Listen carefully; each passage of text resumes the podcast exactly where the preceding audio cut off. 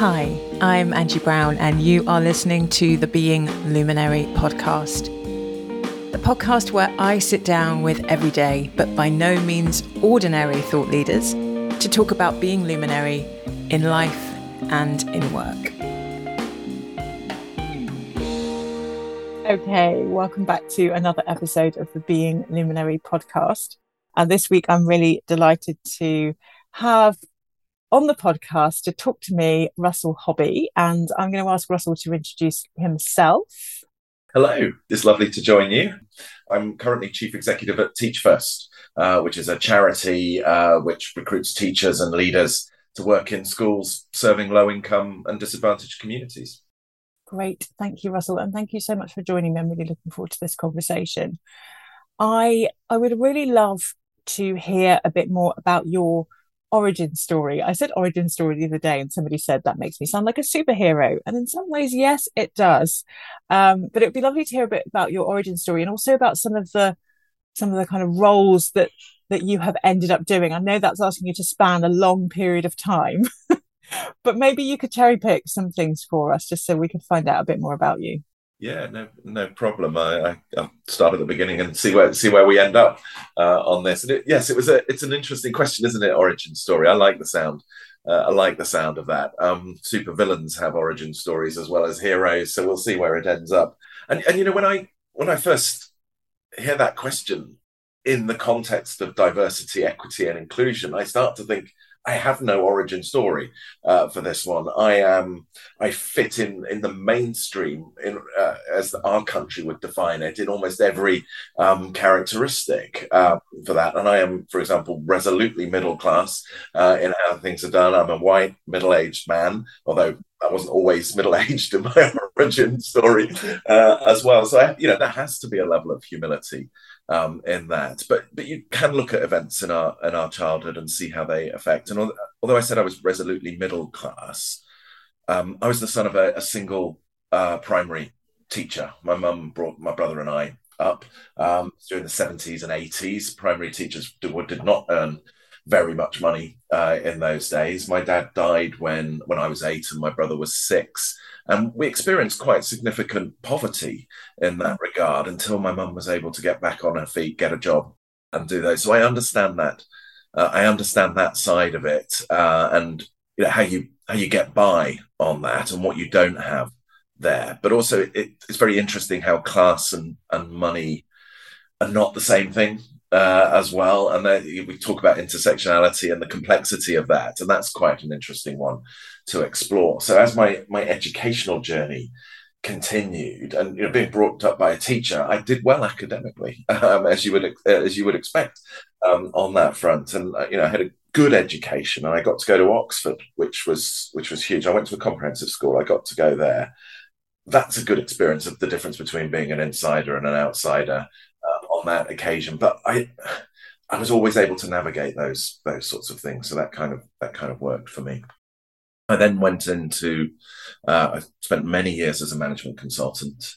Um, it's it's interesting work, very intellectually stimulating, but you don't get to build much over that uh, over that journey. You're in and out of clients and uh, and so on. And I wanted to to build things, but I start. That's how I got into education work. I started training a lot of head teachers uh, way back in the days when there was a National College for School Leadership uh, and um, the LPSH and other programs as well. Um, so that that was the start of the journey, and then I, I did the world's most unusual career switch. I think I went from management consultancy to the trade union uh, movement. Yeah, I'm so interested in that transition. very often um, there. I led the NAHT, the National Association of Head Teachers, for seven years. I started a couple of months after Michael Gove was appointed Secretary of State for Education. So it was a tumultuous time uh, in education there, and I loved that uh, as well. Uh, but then after seven years, I, I moved. I've been a Teach First for five years now. So I'm really interested in, in, in your childhood. Your mum was a primary school teacher, and to what extent did she influence a, a, an interest in education, if indeed she did? I, I mean, I remember going uh, going into help in her class uh, for that. Um, she, she, found it good when I was sort of in my late teens. I was in my I was in my DMs and my jeans, and I had quite long hair. Nobody who would know it, who'd see me now, would, would know it. I had a, had a, a, good good haircut um, uh, in those days, one I can't sustain anymore. Um, and she kind of liked having that in her class. It was a primary, she was year six uh, primary, and she taught year six for 20 years uh, as well. She was teaching the children of the pupils that she taught by the end of it. It's an amazing thing to be able to do that. But she, she liked having that kind of just shook up the class a bit. I would read with the children, so I understood that sort of thing. It was good for her because as a single mum, you know, knowing what your kids are up to uh, and so on. Education used to be good for that. It's no longer quite so good, I think, for people trying to raise families at the same time. But it worked um, there, and the school was very understanding. Um, and indeed, one of the things that I always refer back to is that at the time my dad died, my mum wasn't working because we were relatively young. Um, she was at home. She was doing some supply teacher work. Um, and obviously, she had to find that the head teacher of the primary school that I was at, Mr. Peacock, um, he went and gave my mum a job uh, for, for that. He looked her up, found it, uh, gave her a job. Uh, I mean, I don't think he ever regretted it. He had a you know very talented year six teacher for 20 years, which I think is like gold dust um, uh, in these days um, for that. Education used to be able to kind of uh, not facilitate, used to be able to hold enough of the personal, I guess, to be able to ensure that people were looked after either that you could say, hey, how about applying for a job, but also that you could bring your kid into school as well. Yeah, spaces, spaces for the humanity uh, and the common sense. And that's one of the things in the system at the moment that I get so upset by. It's not that exams are bad.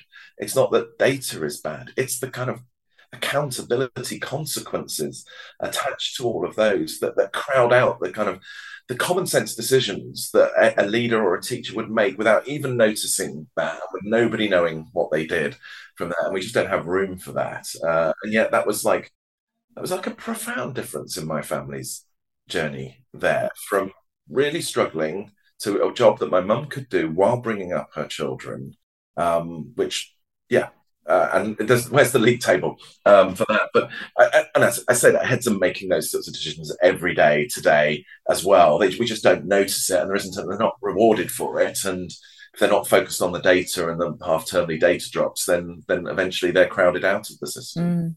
And it's interesting that that's not a standout feature of what's required is the ability to be really skillful and and intelligent around humanity that that's not described as something that we're looking for.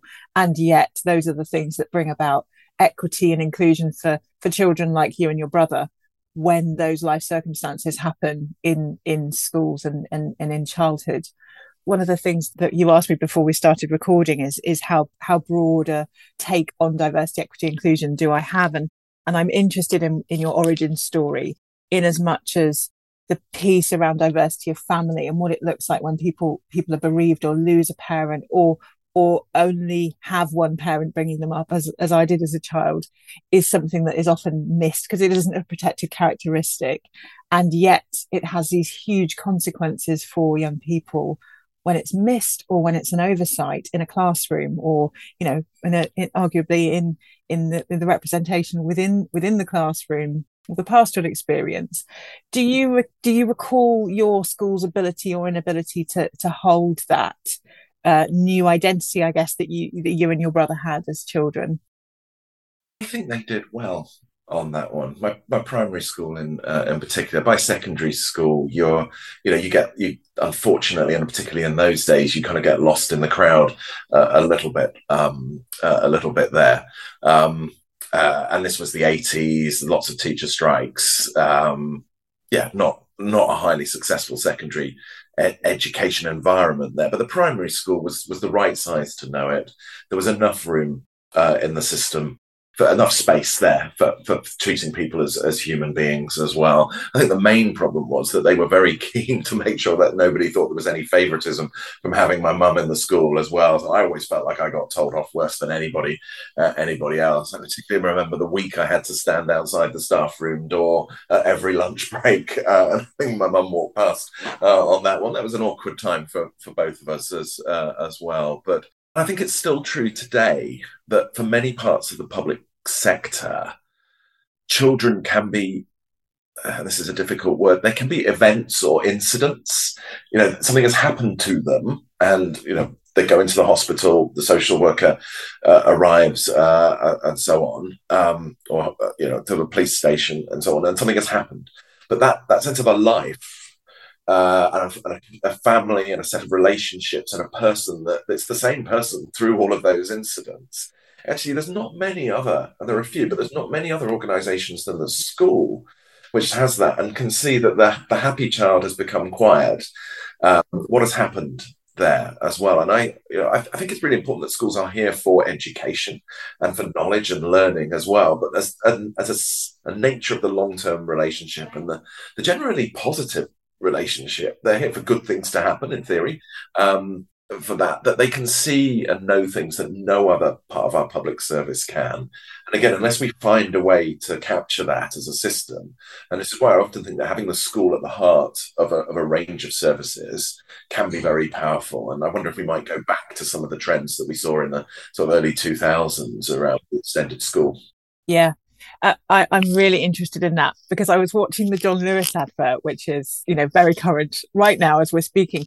And I was watching Edu Twitter's response to the John Lewis advert, which I think would be really different if you didn't work in the education sector, because actually, for many educators, we do hold that consciousness of children, many children in care in our care. We do know that they're going on to a new placement. We do know that somebody is moving out of one family dynamic and into another.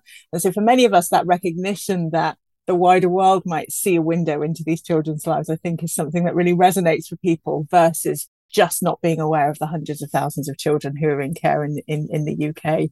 It's really interesting. Yeah. Yeah, no, I, I, agree. We, I mean, at Teach First, we do a fair amount of leadership development work these days as well. And we often, we often, and I know we're not the only ones talk talk about the things that they don't teach you on the NPQH side of it, and how you might frame a curriculum around those. Try and keep a sort of list of, well, they never taught me that type uh, type type things. And actually, the sheer diversity of a school leader's role. From one moment, you will be doing like deep strategic thinking on your plan to the next moment you'll be up on the ladder trying to unblock the gutter that was there to yeah dealing with quite tragic circumstances with a family, those sorts of things.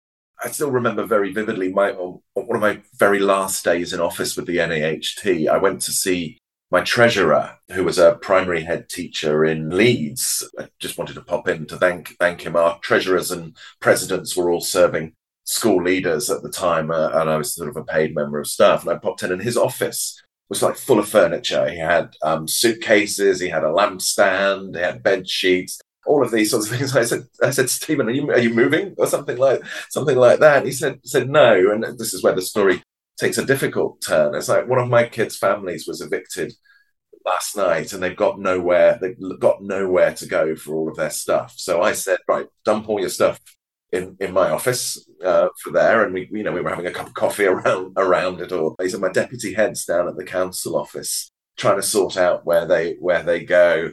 And again, I just thought, I mean, uh, that kind of really stuck with me as a sort of to me. And there are, there are thousands of school leaders and teachers doing those sorts of things every day. And and if they weren't, this country would be a lot worse place for this. And we don't see it, we reward it. I think government takes it for granted that this sort of glue that is that is there. And in many ways, it sort of it sort of uses it. Uh, I think, but if we funded it properly, and resourced it and respected it, I mean, this could be a very powerful force for our country.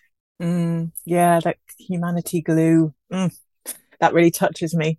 Okay, so you you went on from comprehensive school. Did you do A levels at your comprehensive school? What was your area of interest? you an arts person, a scientist? Where where were you?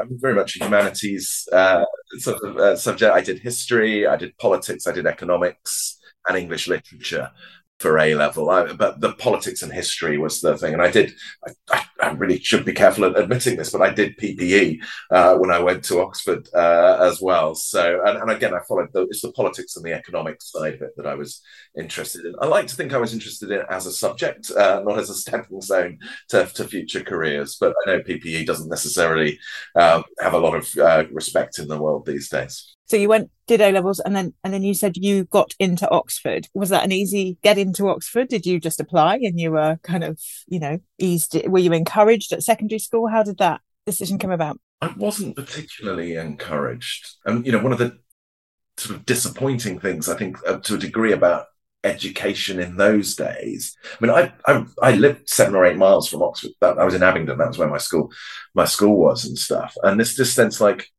children at this school don't go there. Uh, are, are, you are you are you sort of aiming above your station here?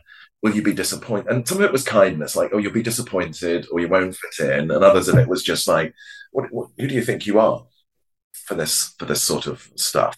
But you know, in those in those days, there was a fairly a process that you could follow. You know, you didn't have to have an insider knowledge on it. You would apply, and this is an, again another thing I, I find in, in, public service is the more complicated the systems, the more exclusionary they are, um, because you know you have to know you have to be an insider to know how to navigate them. And I was an outsider, I just did it, and I applied, and I got got an interview. And um, at the time, there's a certain naivety in this. I didn't know how much tutoring other people we're getting for these sorts of things as well. Sometimes you, it's good just to blunder in, and what you don't know, you know, it doesn't stop you from that from that sort of thing uh, as well. And the college I applied to, you know, had a, a, for that for that era had a very high proportion of state school students, and it was very encouraging and accepting. They wrote to my school afterwards and said, like, if you've got more students, send them our way, type stuff. But I don't know that they ever did on that one, which is um, which is which is a bit of a shame. So, but then you get there, and yes, I can understand why a lot of people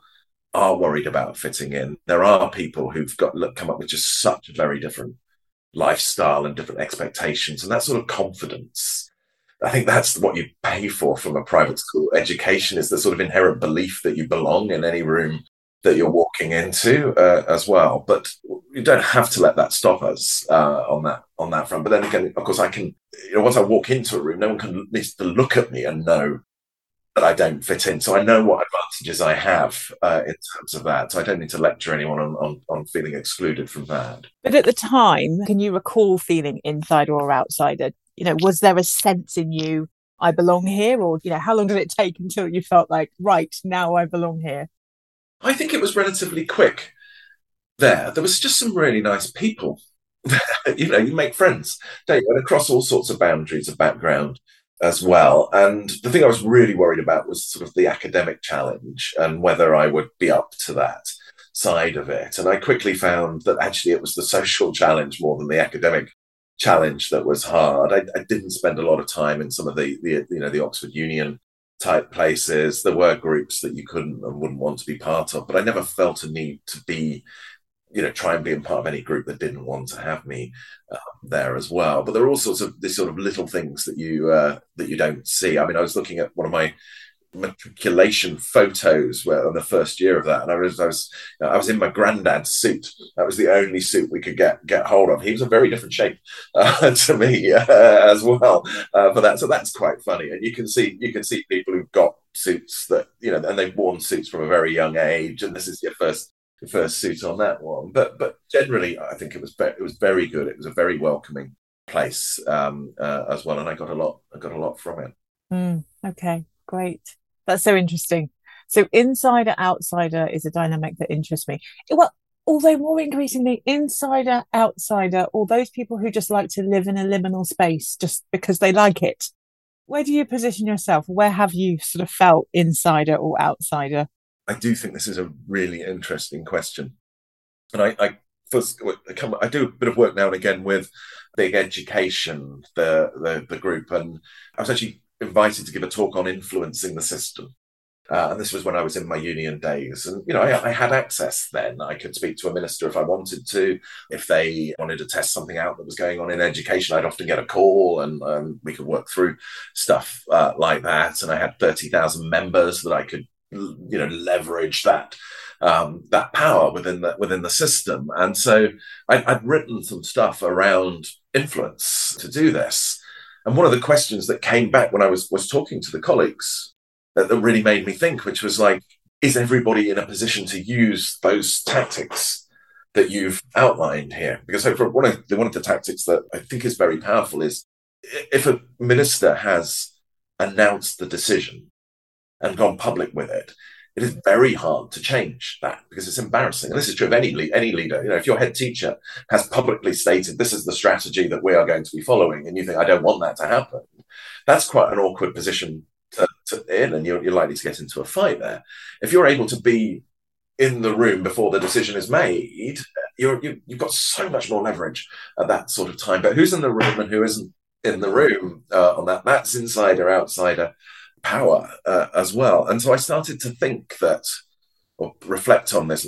I'm sure other people have done it far more than me. That there is this insider power and there's outsider power within the system, and there are two models of that. And if you are an insider, then you know things like uh, being involved early, being constructive, being discreet, um, being someone that you can that they can rely on. They'll come to you for advice. How should I do this? Sort of stuff. Those are those are powerful strategies, and I've used them when when I've been an insider uh, as well. But they're not available for everybody, are they? And I, I started getting quite interested in Saul Alinsky, uh, those the, the, sort of those sorts of strategies where you can see a, a, a sort of an outsider strategy if you're an outsider, you've sort of got a triangle of actors in any system. You've got the people in power, you've got yourself, and then you've got the big mass of public opinion, which is usually sleeping, it's quiet, it's not interested, everyone's getting on with their lives.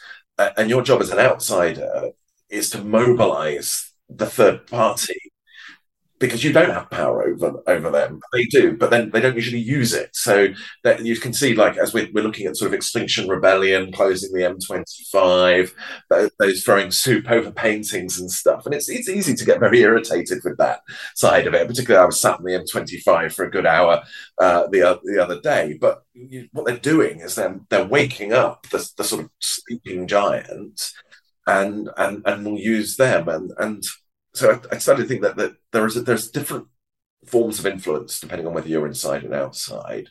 One of the most important things to do is to figure out which one you are as well. And that's not as simple as it looks because we are all insiders and outsiders in different parts of our lives. And so, you know, those Extinction Rebellion activists, they're outsiders to the current power structure, but inside their movement, they are insiders. And if they apply the same tactics uh, that they would to embarrass the government to say embarrass their colleague activists, they, they will find that they lose their influence as well. And I, I, think I, I think and I hope that we're all a bit of both in different parts of our lives. Although obviously some of us are insiders in much more useful environments or bigger bigger scenes as well, and that's where the equity bit comes in. So I, I do I do think being sort of us people think thinking through different forms of influence, understanding where we come from, and then you've you've just raised that really interesting question about the people who skirt the boundaries between those as well. Those those liminal people who not, neither want to be insiders nor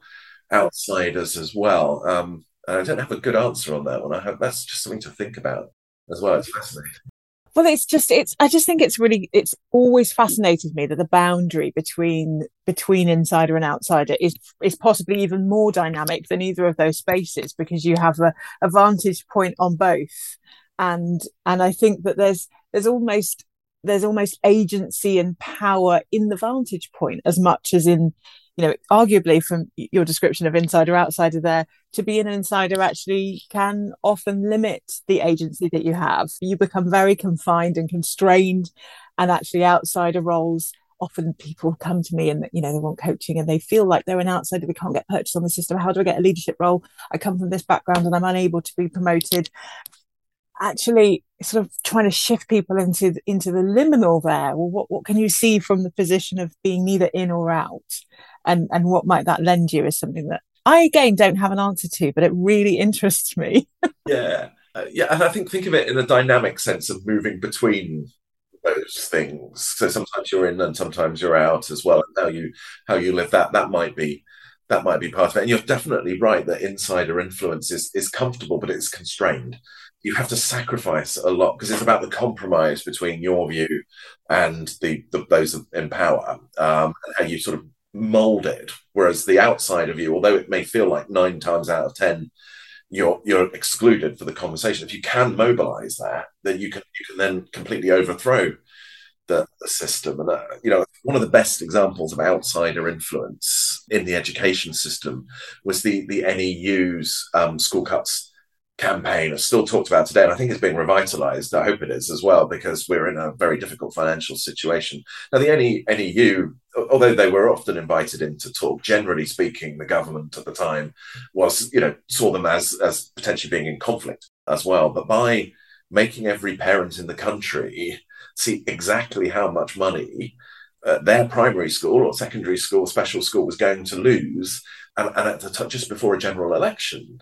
I think they had a direct impact as a result of that. And I, I think it was a fantastic campaign.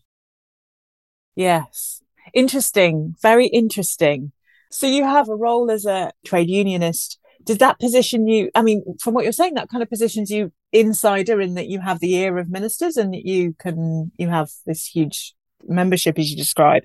But often that role is seen somewhat as outsider also. And I'm just thinking about the way that head teachers view relationships often with union with union members within their own organizations and how challenging that dynamic can feel to head teachers. Do you have any insight on how how people can navigate that, you know those those two roles to to bring some spark of brilliance and effectiveness? Because I, I, think that the dynamic's really helpful for organizations to have almost insider outsider in the same room discussing things but it often feels a bit a bit a bit hot emotive and difficult. Yes it can be. It can be. And that particularly occurs when you find your unions are applying outside power to you as a head teacher which probably what the and so again you can translate this like the head does have a lot of power uh, in there. And when i whenever i spoke to the the leaders in the teacher unions which we had very good contacts with they would they would say look at the end of the day managers can do what they want that that's the that's the position of authority in the school. But but if you can get the parent population worried about what's going on inside the school, then you're waking the sleeping giants outside that relationship as well. That's what kind of as a head you want to avoid, if if at all possible. You want to develop a sort of insider relationship with uh, with that, and and you know just broader context. I was general secretary of the head teachers union. That's not you know that that gives you natural insiderness. Uh, you are invited in to speak uh, uh, and that. And I, I thought, you know, my analysis of the situation was that I can do more good from that position. I can influence policy before it's created, and I, I felt like I did and could um, on that front. But again, you know, there were times when that that broke down, and we went out on strike in 2012 on the pensions dispute uh, as well for the first time in history. So again, you, you you're there in different times, but but as a head teacher with the unions, I think that you know sometimes there is irreducible conflict there. You know, you've got to do something in the school that is not going to be good for the short-term welfare of the teachers in that school. I mean, and the ultimate thing, if you've got to make redundancies because your budget's been cut dramatically, there is going to be, be a conflict. But equally speaking, in the long term, there, I don't think there's any conflict between the, the, the interests of the school and the interests of the teaching staff there. As a school leader, you want happy, well rewarded staff. And as a, as a body of teachers, you want a successful school as well. You can't, you know, you want high standards and you want to be well regarded by your, your stakeholders as well. So none of you can survive in the long term without that. So the question is whether you can look beyond your current conflict to see the fact that you've got you know you've, you've got those shared interests. And the, the best union leaders that, that i've seen across every sector as well are, are able to see that that you know maybe this isn't the month for the strike uh, on this one because we'll all be laid off if if we do. But the best managers also think like i can't you know I, i've got to treat my staff fairly. I've got to share the gains with them on that on that front. But that relies on good quality leadership on both sides of the equation. And if you've got a branch secretary who's thinking, all I want to do is work my way up the hierarchy to get on the national executive, I need a couple of you know high profile fights um, to get there. Uh, or if you have a head teacher who sees the unions as an enemy as opposed to a potential ally from that. And of course, the unions uh, and a good union rep, they know so much about what is going on in the school and what people need. So if you can if you can work together on I think yeah, the thing the trick is that can we think about the bigger, longer term picture rather than today's conflict. Mm. Yeah, thank you, thank you, Russell. Um, so so one thing just uh, that I want to ask you before before we move on to talking more about diversity, equity, inclusion is you as somebody who's significant in education. Have you taught? Have you been a teacher? No. No. And how does that? How do you feel about that? Does it ever present any conflict or or, or challenge for you? Not really, I, I have to say, because uh, I've always been upfront uh, about it. Um, I've always been clear what I've done, where I came from, and so on. And I hope that over the years that I've learned enough about the sector that I'm not making stupid mistakes uh, around uh, or assumptions around it, and that I approach it with a level of humility um, around this. That I'm I'm not trying, and we all slip into this because we all have views on teaching, but I'm not trying to tell experts uh, too often how to do their job as well. And I stick to what I what I'm good at, which is the systems and the policies, politics um, of it. And generally, that's that's worked fine. I mean, I when I applied for the the role of the uh, of, leader of the head teachers union, I was sort of, I knew I could do the job, but I also assumed that I wouldn't get the job. It was a low risk. It was a low risk thing for me. I, I was ready to look. I'll have a go. They'll never give it to me. I'm not a head teacher uh, for for that sort of thing. But at the time, it, what it became clear is that, of course, each different group of head teachers has different interests as well. There's primary heads and secondary heads. Secondary heads didn't really want a primary head uh, in charge of it, and vice versa. So having someone who had none of it was was actually the safest the safest bet uh, uh, in the end. So yeah, I just think you know the education system, teachers are at the heart of it, uh, and that's the most important job. And every job from there, we need to think of ourselves as like, how are we helping teachers to, to do their their work? But the system needs other roles within it to make it function, and the skills that would make you good in leading a school, and, and you would have seen this in your progression through MATs as well. There's a big shift from I've run my school to I'm running a MAT, and there's another shift as well. So I think if we can respect each other's expertise and not and not tread on it, I think that helps. Yeah, I mean, I asked the question because I feel like sometimes we get quite calcified as as educators, and and and quite kind of um, our focus becomes quite narrow around who should be involved in decision making and and who shouldn't be. And it's been so interesting because I, I've worked outside of the sector before I was in education. I worked in publishing. There's loads about publishing that was really relevant to then managing a school. I mean, tons. And actually, I would say some of my some of my skills around headship came from managing deadlines, getting things done, you know, in in in the publishing world, and and definitely not things that I learned while I was doing my NPQs.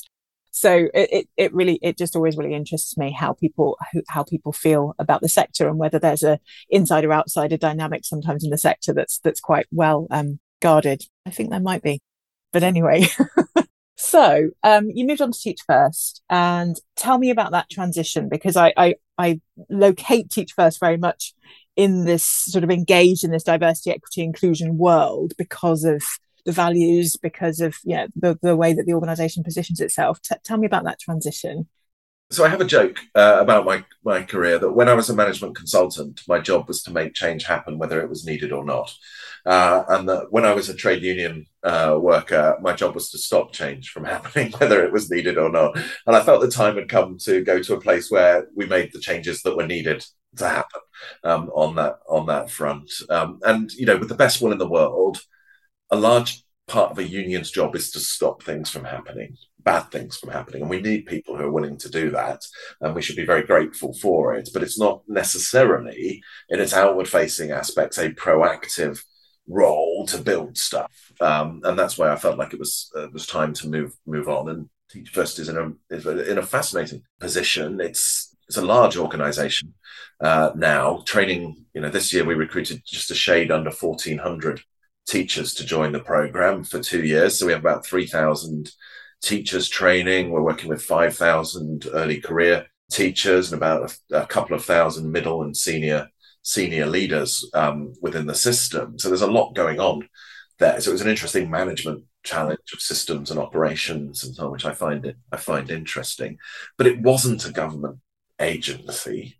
We have contracts with the government. We're quite constricted um, in that they pay us to do our work, and, and you know you you've got to be got to be careful uh, uh, on that front. But there's a level of autonomy. There's some alternative funding mechanisms, and it is driven by an underlying equality issue, which is about the fact that income drives education outcomes far more than it should. And obviously, every there's individuals that break it, and there are schools definitely that break that that cycle.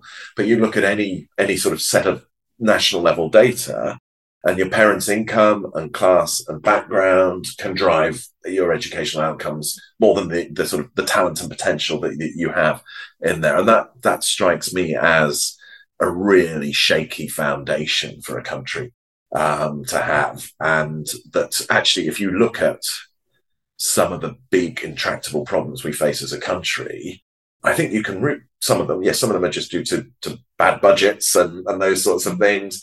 Uh, uh, but some of them you can root to the sort of fundamental inequalities that exist from, from childhood and before childhood um, onwards. And so, you know, we won't be a high growth, prosperous economy if you want to go down the economic route unless we educate every young person. You know, we can't afford to have a, a system where, we, where grammars and privates cream off a, a, small group of people to educate them and, and others don't, where everyone needs these skills now. And if we invested in education, we would get a high growth economy. But equally, you've, you've also got this sort of sense of a bit of a malaise in, in the Western democracies. We've just seen the midterm elections in the US, which were much more positive than I'd, I'd feared, actually. But equally so, there's still just big sort of waves of dissatisfaction and alienation for all sorts of reasons with the countries that we have built, um, despite technological progress and despite, relative to other parts of the world, prosperity as well. And I think it's because not everybody gets a share in that. Um, and that, that when you see growth that, that you don't get to take part in, and when you see prosperity and you see the technology gains, and all you're left with thinking is like, well, that's more just likely to make me unemployed or um, make other people richer. You get this sense of like, well, why would I sacrifice? Why would I participate? Why would I vote? Um, why would I, you know, compromise with this system? What's in it for me? I might as well break it because uh, who knows what will come next? But it can't be any worse than what I've got. And I, I you know, I'd like to send a, a shot across the bows. I think to a degree that's why you get things like Brexit and Trump and, and other things, which is like if we want sort of liberal democracy and a free market economy and social democracy and so on. These things have to work for everybody. Uh, they, they have to give everybody a reason to be part of it. They have to live up to their own rhetoric in a way. And I don't think they have. And I think that's because we're not investing in the education of every young person. And so, so for Teach First, that was generated by, by sort of income and uh, disadvantage. And in, in recent years, it's also been, been clear to us, as it was to many long before that, that, that there are other barriers within this. There's a whole range of sets of barriers there. There are many things that are blocking young people from from achieving what they should and and enjoying their childhoods and their and their school school days from there. Uh, and you know, most recently, we we have seen the the issue of race in education and those those barriers, which again would would be, be very aware to many people long before that as well. Um, and you know, at Teach First, we, we need to be clear. We are our founding mission is about income inequalities and their impact on. We cannot disentangle them from some of the other challenges, and we don't need to disentangle them either. There are many strategies that we can build that will work for everyone who's not fully represented in the system uh, as well. I think, and it's dangerous to try and set groups of underrepresented people against each other, which you sometimes see uh, as well. There, there are strategies that can work for everybody. Yeah, yeah. I think it was Audre Lorde said, you know, there's no hierarchy of protected characteristics, and I think that there's no hierarchy of, of challenge. There's just challenge, and and we're we're finding different doorways into trying to ensure that people can overcome those barriers. But it's essentially doorways into the same thing, as you say. Certain people feel that they have no voice, no agency, and they're underrepresented. And what can we do to ensure that they feel that they do or want to participate? So how does Teach First or you as, as the CEO of Teach First, how do you communicate a commitment to diversity, equity, inclusion as part of the work that you're doing? Are you are you largely talking about that kind of economic disparity and the impact of education, or do you do other things also? We major on the economic disparities, but we try and address other topics as well. Um, so, um, you know, we will talk about the diversity in the curriculum uh, for example. We've done some work. Uh, we, we did a big campaign called Missing Pages around the English literature uh, exam specifications and the lack of diversity uh, in there, which was which was which was great. Uh, and we have a, a, partnership with Mission Forty Four, Sir Lewis Hamilton's charity, which is focused on getting more Black people to to STEM teaching roles uh, as well, which is very exciting uh, stuff. And he visited one of our schools uh, a, a, couple of months back, which was a surprise visit as well, which was great. I didn't get to go to it. Uh, unfortunately, I was getting married, which I think is a good a good excuse. But but there, yes, but it was it was that was great um, work. So we we do try and uh, a range of areas uh, on this. We we also do a lot of work on LGBT plus representation and inclusion. I'm very proud uh, of that work, um, and I think we've done we've made good strides in this. And for us, it's always you know there's an there's an interesting dynamic which is there's us as an organisation, our own practices and systems as well, and then there's the impact that we have on the wider world around us uh, as well. You, know, you recruit 1,400 teachers in a year. Who are you recruiting? How are you treating them? Where are you sending them to?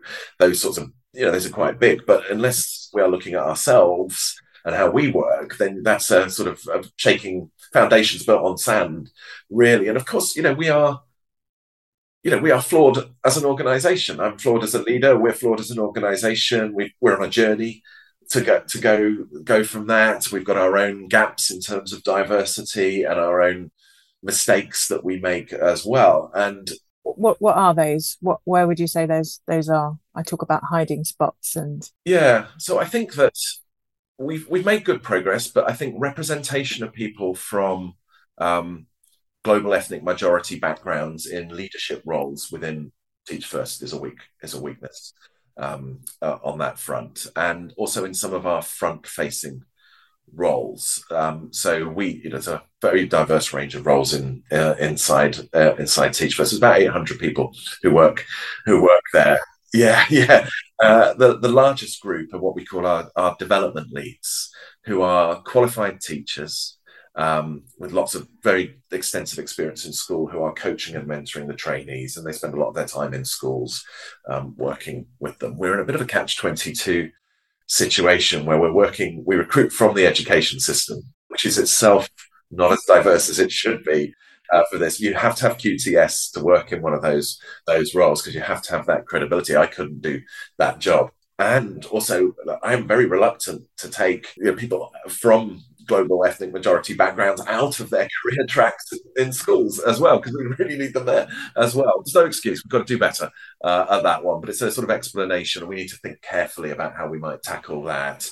I don't think that we are, we have given as much thought to disability within our organization uh, as we should, but I think we're doing a lot of work on that. Um, and it, it's a great example, I think, of how investments that you make can benefit everybody. Because if you think in terms of accessibility, then very, very often everybody has a better experience with your programs as a as a result of it. It's not about about sort of diverting resources as well. But but as a charity, we have a, a relatively young workforce. And many charities actually tend towards the older end of the employment spectrum. We're at the opposite uh, of that. And disability and, and age, they're not universally related, but there is a sort of connection to that. So we've we've just not thought, I think, enough about about that, which we, we should and will and, and are doing at the moment. But it's got an interesting dynamic between speaking and standing up for these things without trying to present yourself, particularly me, as an expert or having solved it and look at look at me.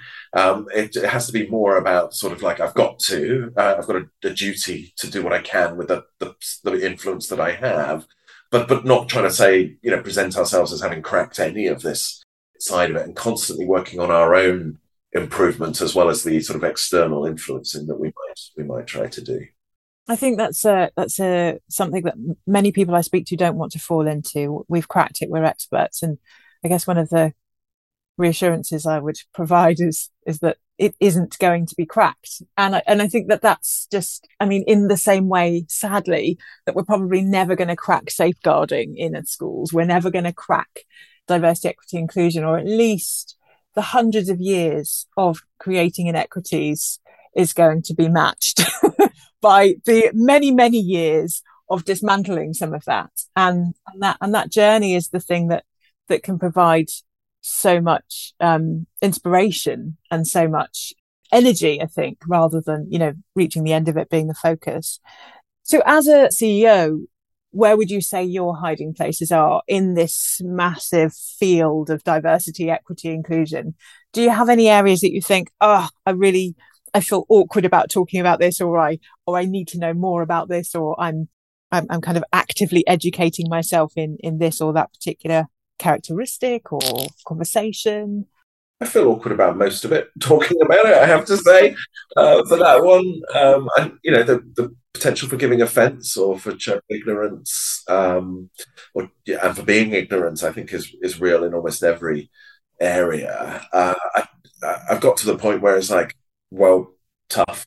Uh, for that, you know, you've got to take that. That's that's fine. I'm, I'm happy to take it on the on the chin for that one. So I hope it doesn't stop me from engaging. But uh, and actually feeling a certain sense of awkwardness is quite appropriate given what you've just said um, there as well. It's um, it should be hard. It should be daunting. Uh, I I think the the area of um, trans rights uh, and so on is something that I'm really trying to understand more of. Uh, it affects it, it, affects my personal family life uh, and so on. And there are you know some really hard debates going on there with some some real anger building up on on various different sides as well. Finding a way to to navigate that while making sure that we do stand up for the group of people who are most likely to be victims in this, this situation, which I think is clear uh, as well. That's something that I've, I've, got to do a lot of learning and thinking uh, about. Yeah, thank you. Yeah, and I hear that more than any anything else at the moment, actually, from from lots of people at different levels of organisations as well.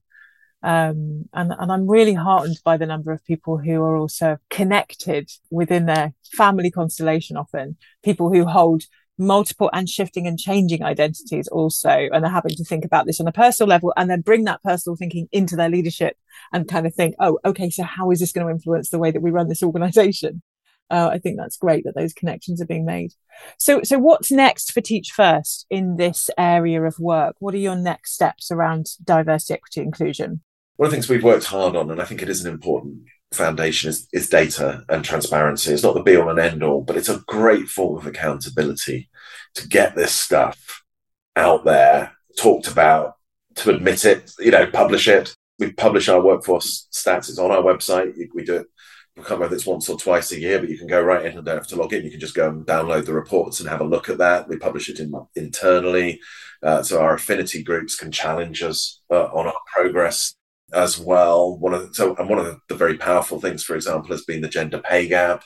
That's been um, that's worked, but we're also publishing the ethnicity pay gap that we have now as well. We just we constantly seek ways to to get that transparency and accountability um, for us. We participate in lots of benchmarking um, exercises and systems. The Stonewall Index has been a very powerful driver for us um, uh, and really pushed improvements um, there. Uh, and very, you know, we've gone right up into the, can't remember this top 50, 100 organizations in that front. We have the working families um, benchmark as well, which we look at. And that's, you know, there's a, there's a connection to my early origin story. I, I attach huge importance to being an organization where you can be be part of your family, you know, raise a family or whatever caring responsibilities that you have. It's not always children; it can go in many different directions. Um, while still saying not everybody has kids, you know, not everybody has a family, but you know, it would be great to be the, a kind of workplace where you didn't feel that constant conflict between the two. And it's never going to be perfect. There's always going to be a time when it's like, I can't do my work, I've got to do my family, and vice versa.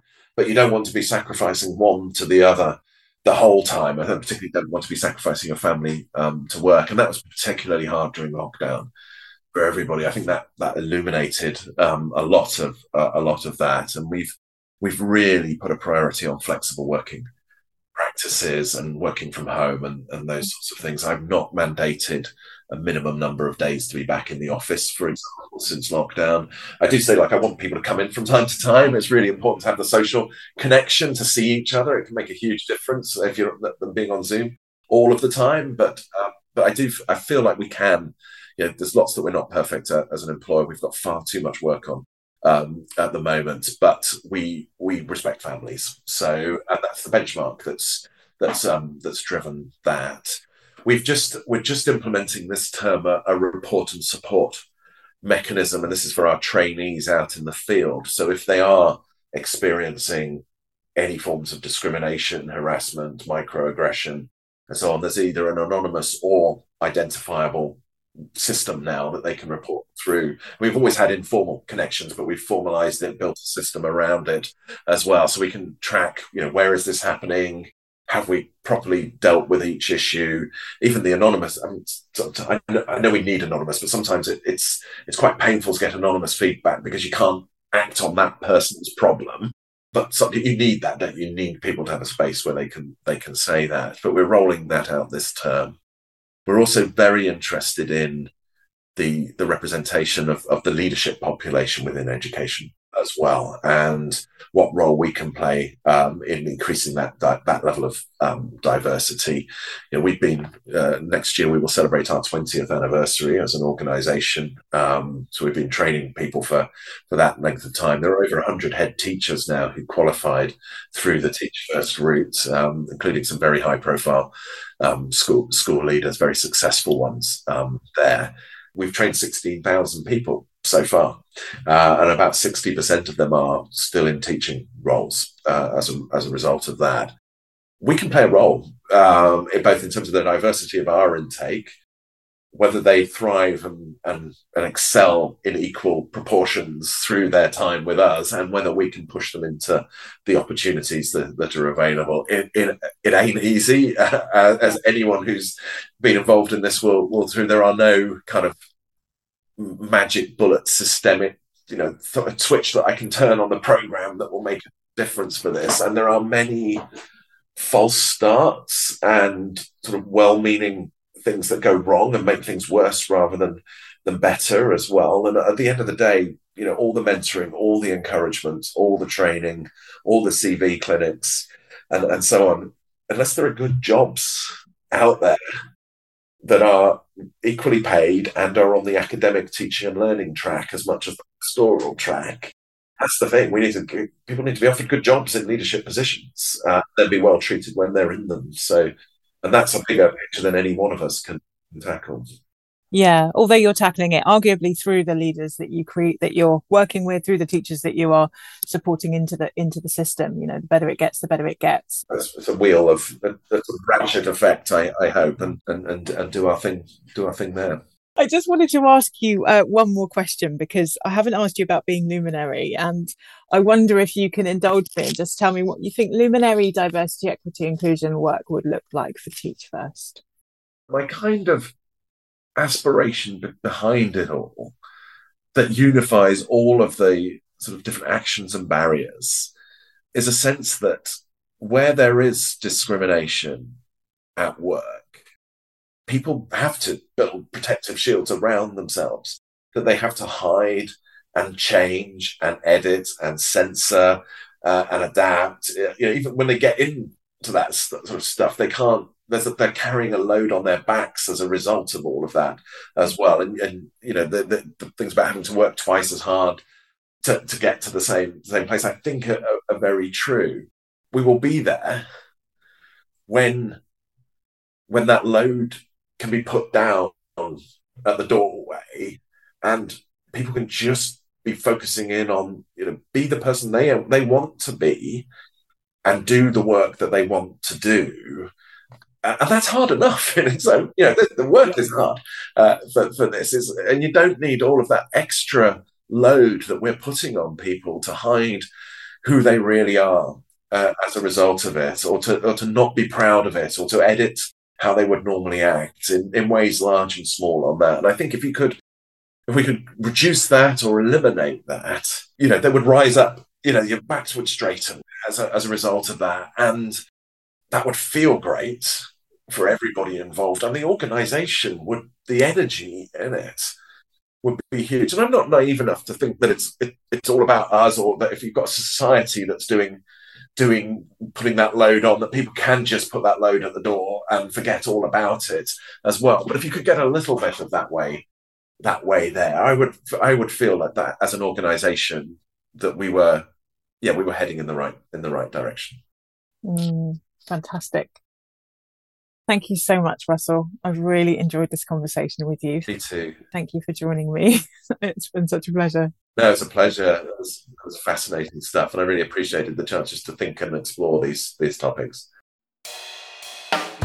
thank you for listening to the Being Luminary podcast. I would love to hear your thoughts on the podcast, so please do leave us a review. Each month, I will be picking one of our reviewers to get a free laser coaching session as a thank you.